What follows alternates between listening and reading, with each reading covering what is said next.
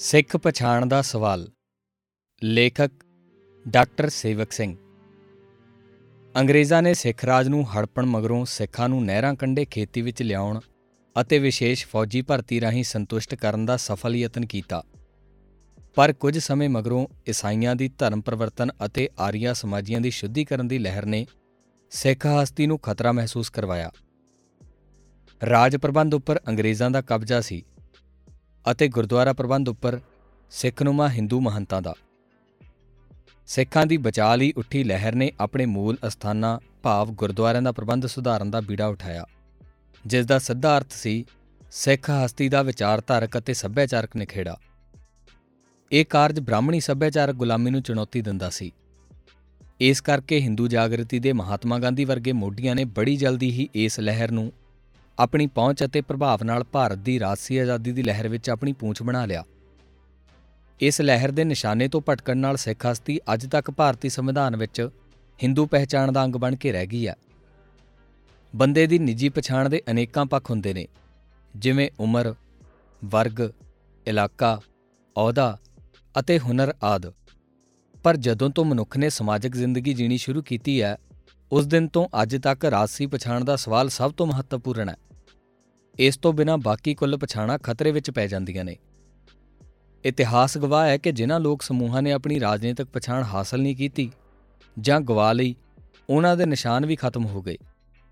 ਯਹੂਦੀਆਂ ਨੇ ਵੀ ਸਦੀਆਂ ਮਗਰੋਂ ਆਪਣੀ ਰਾਜਸੀ ਪਛਾਣ ਧਾਰਨ ਕਰਕੇ ਹੀ ਆਪਣੇ ਆਪ ਨੂੰ ਸਥਾਪਿਤ ਕੀਤਾ।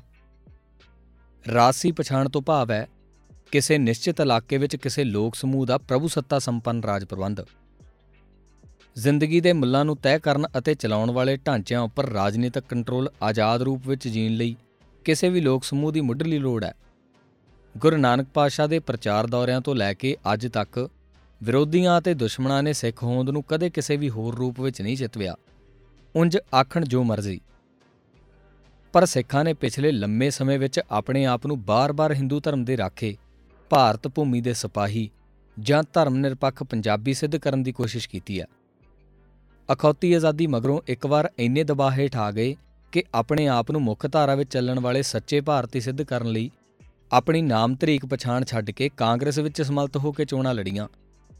ਜਿੱਥੋਂ ਬਦਨੁਮਾ, ਬਾਦਲਨੁਮਾ ਰਾਜਨੀਤੀ ਦਾ ਮੁੱਢ ਵੱਜਾ। ਸਿੱਖਾਂ ਦੇ ਜਿਸ ਵਰਗ ਨੇ ਪੰਥ ਦੀ ਅਗਵਾਈ ਅਤੇ ਨੁਮਾਇੰਦਗੀ ਕਰਨੀ ਸੀ ਉਸ ਨੇ ਸਿੱਖਾਂ ਦੇ ਰਾਸੀ ਪਛਾਣ ਦੇ ਮਾਮਲੇ ਵਿੱਚ ਸਦਾ ਹਿਚਕਚਾਹਟ ਦਿਖਾਈ ਹੈ।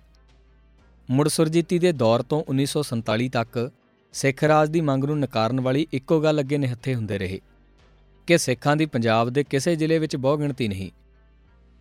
ਅਖੌਤੀ ਆਜ਼ਾਦੀ ਮਗਰੋਂ ਭਾਈ ਜੋਧ ਸਿੰਘ ਵਰਗੇ ਮਹਾਵਿਦਵਾਨਾਂ ਨੇ ਕਿਹਾ ਕਿ ਹੁਣ ਭਾਰਤ ਸੈਕੂਲਰ ਭਾਵ ਧਰਮ ਨਿਰਪੱਖ ਰਾਜ ਹੈ। ਇਸ ਕਰਕੇ ਧਰਮ ਦੇ ਆਧਾਰ ਤੇ ਰਾਸੀ ਪਾਰਟੀ ਬਣਾਉਣੀ ਵੀ ਪਛਾਂ ਖਿੱਚੂ ਗੱਲ ਹੈ। ਇੱਥੋਂ ਤੱਕ ਕਿ ਪੰਜਾਬੀ ਸੂਬੇ ਦੀ ਮੰਗ ਵੀ ਪੰਜਾਬੀਆਂ ਵੱਜੋਂ ਮੰਗਣ ਦੀ ਕੋਸ਼ਿਸ਼ ਕੀਤੀ ਗਈ। ਵਿਰੋਧੀਆਂ ਨੇ ਸਪਸ਼ਟ ਰੂਪ ਵਿੱਚ ਇਸ ਨੂੰ ਸਿੱਖ ਹੋਮਲੈਂਡ ਦੀ ਮੰਗ ਕਿਹਾ। ਪਰ ਸਿੱਖ ਆਗੂ ਅੱਜ ਤੱਕ ਵੀ ਪੰਜਾਬੀ ਬੋਲਦੇ ਇਲਾਕਿਆਂ ਦੀ ਮੰਗ ਨੂੰ ਵੀ ਰੋਈ ਜਾਂਦੇ ਨੇ। ਜਦੋਂ 1978 ਤੇ 1995 ਤੱਕ ਭਾਰਤੀ ਧਰਮ ਨਿਰਪੱਖਤਾ ਦਾ ਸਾਰਾ ਹੇਜ਼ ਪਿਆਰ ਨੰਗਾ ਹੋ ਗਿਆ, ਤਾਂ ਹੁਣ ਨਵੀਂ ਟੁੱਚਰ ਡਾਲੀ ਹੈ ਕਿ ਹੁਣ ਦੁਨੀਆ ਤਰੱਕੀ ਕਰਕੇ ਇੱਕ ਵੱਡਾ ਪਿੰਡ ਬਣ ਗਈ ਹੈ, ਜਿਸ ਕਰਕੇ ਵੱਖਰੇ ਰਾਜ ਦੀ ਮੰਗ ਕਰਨੀ ਬਹੁਤੀ ਸਿਆਣਪ ਨਹੀਂ। ਅਜਿਹੀਆਂ ਗੱਲਾਂ ਤੋਂ ਇੱਕ ਅਖਾਣ ਯਾਦ ਆਉਂਦਾ ਕਿ ਰੱਬਾ ਰਿਜ਼ਕ ਨਾ ਦੇਈ, ਮਾਂ ਲੱਕੜਾਂ ਨੂੰ ਭੇਜੇਗੀ। ਦੂਜੇ ਪਾਸੇ ਇਸ ਵਰਗ ਨੂੰ ਅੰਗਰੇਜ਼ੀ ਰਾਜ ਦੇ ਸਮੇਂ ਤੋਂ ਹੀ ਇੱਕ ਚਿੰਤਾ ਹੈ ਕਿ ਸਿੱਖ ਜਵਾਨੀ ਵਿਰਸੇ ਤੋਂ ਮੂੰਹ ਮੁੜ ਰਹੀ ਹੈ। ਕੇਸ ਕਟਾਉਣ ਤੇ ਨਸ਼ੇ ਕਰਨੇ ਆਦ। ਪੰਜਾਬ ਤੋਂ ਬਾਹਰਲੇ ਸਿੱਖਾਂ ਨੂੰ ਇਸ ਗੱਲ ਦੀ ਵਧੇਰੇ ਚਿੰਤਾ ਹੁੰਦੀ ਹੈ ਕਿ ਪੰਜਾਬ ਵਿੱਚ ਸਿੱਖ ਨੌਜਵਾਨ ਆਪਣਾ ਸਰੂਪ ਗਵਾ ਰਹੇ ਨੇ। ਪਰ ਖੌਰੇ ਕਿਹੜੀ ਘਾਟ ਕਾਰਨ ਇਹ ਇਲਮ ਨਹੀਂ ਹੁੰਦਾ ਕਿ ਕਿਸ ਢਾਂਚੇ ਕਾਰਨ ਬਿਮਾਰੀ ਇਲਾਜ ਕਰਨ ਦੇ ਬਾਵਜੂਦ ਵੱਧਦੀ ਜਾ ਰਹੀ ਹੈ। ਧੜਾ-ਧੜ ਵੱਧ ਰਹੇ ਪ੍ਰਚਾਰਕ ਸਿੱਖੀ ਸਿਖਾਉਣ ਦੀ ਕੋਸ਼ਿਸ਼ ਕਰ ਰਹੇ ਨੇ। ਪਰ ਸਿੱਖ ਹਸਤੀ ਦੇ ਸੰਕਟ ਨੂੰ ਬਾਹਰੀ ਪਛਾਣ ਤੋਂ ਅੱਗੇ ਲੈ ਜਾ ਕੇ ਨਹੀਂ ਦੇਖ ਰਹੇ ਕਿ ਸਿੱਖ ਸਮੱਸਿਆ ਸਿੱਧੇ ਰੂਪ ਵਿੱਚ ਰਾਸੀ ਤਾਕਤ ਤੋਂ ਵਿਰਵੇ ਹੋਣ ਨਾਲ ਸੰਬੰਧਿਤ ਹੈ। 15 ਵਰਿਆਂ ਦੀ ਲਹੂ ਡੋਲਵੀਂ ਜੰਗ ਮਗਰੋਂ ਰਵਾਇਤੀ ਆਗੂਆਂ ਨੇ ਪੰਥਕ ਪਛਾਣ ਤੋਂ ਮੁੜ ਪੰਜਾਬੀਅਤ ਦਾ ਪੋਚਾ ਫੇਰ ਦਿੱਤਾ। ਪੰਜਾਬੀਅਤ ਦਾ ਭੂਤ ਸਿੰਘ ਸਭਾ ਲਹਿਰ ਦੇ ਸਮੇਂ ਤੋਂ ਹੀ ਸਿੱਖ ਹਸਤੀ ਦਾ ਪਿੱਛਾ ਕਰ ਰਿਹਾ ਹੈ। ਕੀ ਕਦੀ ਇਹ ਨਾਰਾ ਲਾਉਣ ਵਾਲਿਆਂ ਨੇ ਮੁਸਲਮਾਨਾਂ ਜਾਂ ਹਿੰਦੂਆਂ ਦਾ ਇਸ ਪਛਾਣ ਦੀ ਜੂਝਣ ਦਾ ਦਾਅਵਾ ਪੇਸ਼ ਕੀਤਾ?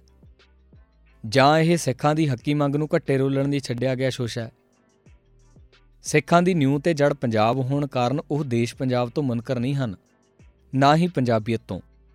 ਪਰ ਇਸ ਤੋਂ ਵੀ ਅੱਗੇ ਉਹਨਾਂ ਦੀ ਪਛਾਣ ਦਾ ਵਧੇਰੇ ਵੱਡਾ ਆਧਾਰ ਹੈ, ਰੂਹਾਨੀ ਅਤੇ ਵਿਚਾਰਧਾਰਕ, ਜਿਸ ਨੂੰ ਦੂਜੇ ਮੰਨਣ ਲਈ ਉੱਕਾ ਹੀ ਤਿਆਰ ਨਹੀਂ ਹਨ। ਸਗੋਂ ਇਸ ਤੋਂ ਇਨਕਾਰ ਕਰਕੇ ਸਿੱਖਾਂ ਨੂੰ ਸਪਸ਼ਟੀਕਰਨ ਦੇਣ ਦੀ ਥਾਂ ਤੇ ਖੜੇ ਕਰਨ ਲਈ ਪੰਜਾਬੀਅਤ ਜਾਂ ਰਾਸ਼ਟਰੀਅਤਾ ਦਾ ਰੋਲ ਉੱਚਾ ਕੀਤਾ ਜਾਂਦਾ ਹੈ। ਪੰਜਾਬ ਵਿੱਚ ਸਰੂਪ ਪੱਖੋਂ ਬਹੁਤੇ ਸਿੱਖ ਕਹਾਉਣ ਵਾਲੇ ਤਾਂ ਮੁੱਖ ਧਾਰਾ ਦੇ ਪੰਜਾਬੀ ਹੋ ਗਏ ਨੇ। ਇੱਕ ਅੜਿੱਕਾ ਰਹਿੰਦਾ ਹੈ ਪੰਜਾਬੀ ਬੋਲੀ ਦਾ, ਜਿਹੜਾ ਮੁੱਖ ਧਾਰਾ ਲਈ ਰੜਕਮਾ ਹੈ।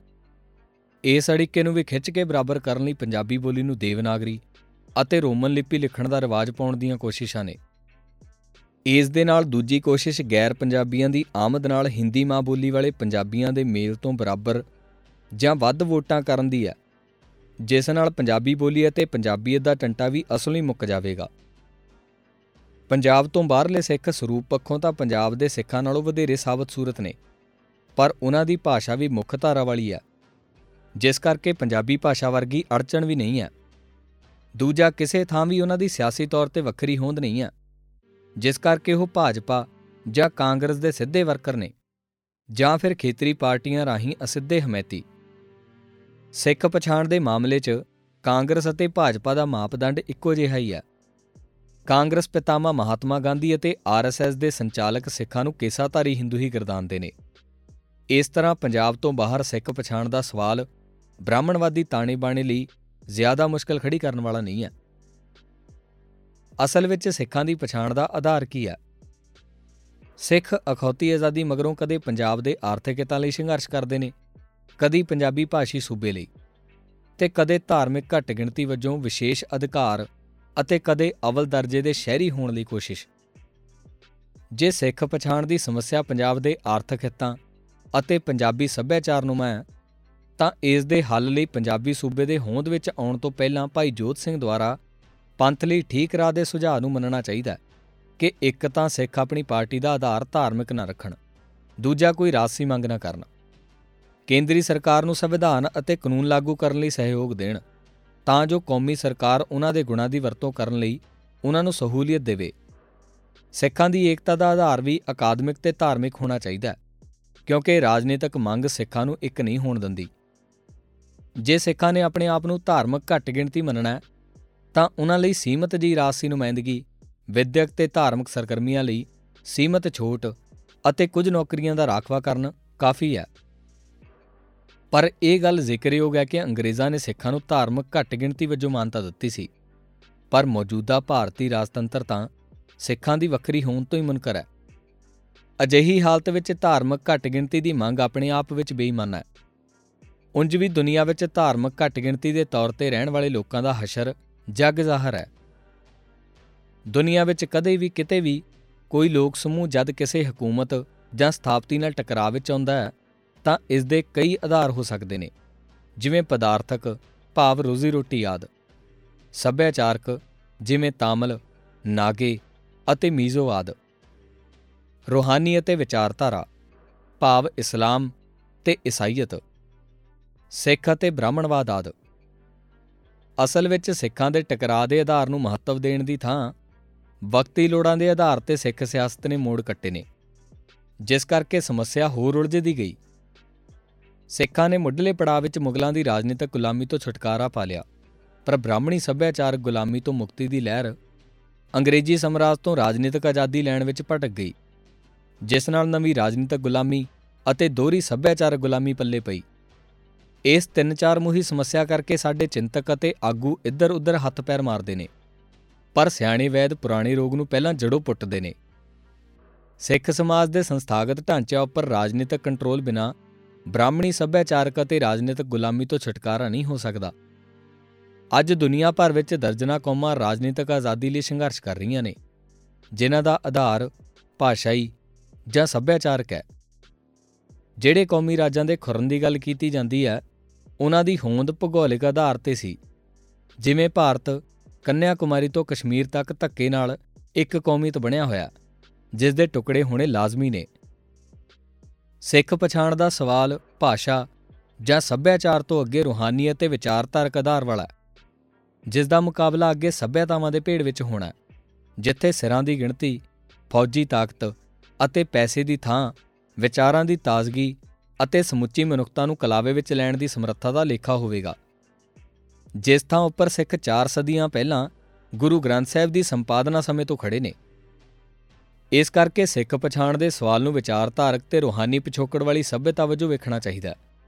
ਜਿਸ ਦਾ ਭੂਗੋਲਿਕ ਆਕਾਰ ਅਤੇ ਇਤਿਹਾਸਕ ਉਮਰ ਕਿੰਨੀ ਵੀ ਛੋਟੀ ਕਿਉਂ ਨਾ ਹੋਵੇ, ਜਿਸ ਕੋਲ ਆਪਣੇ ਰਾਜ ਦੇ ਇਤਿਹਾਸਕ ਹਵਾਲੇ ਅਤੇ ਸਿਧਾਂਤਕ ਆਧਾਰ ਮੌਜੂਦ ਨੇ, ਉਸ ਨੂੰ ਆਪਣਾ ਮਾਡਲ ਦੁਨੀਆ ਸਾਹਮਣੇ ਮੂਰਤੀਮਾਨ ਕਰਨ ਲਈ ਵੀ ਰਾਜ ਇੱਕ ਅਟੱਲ ਲੋੜ ਹੈ। ਵਾਹਿਗੁਰੂ ਜੀ ਕਾ ਖਾਲਸਾ, ਵਾਹਿਗੁਰੂ ਜੀ ਕੀ ਫਤਿਹ।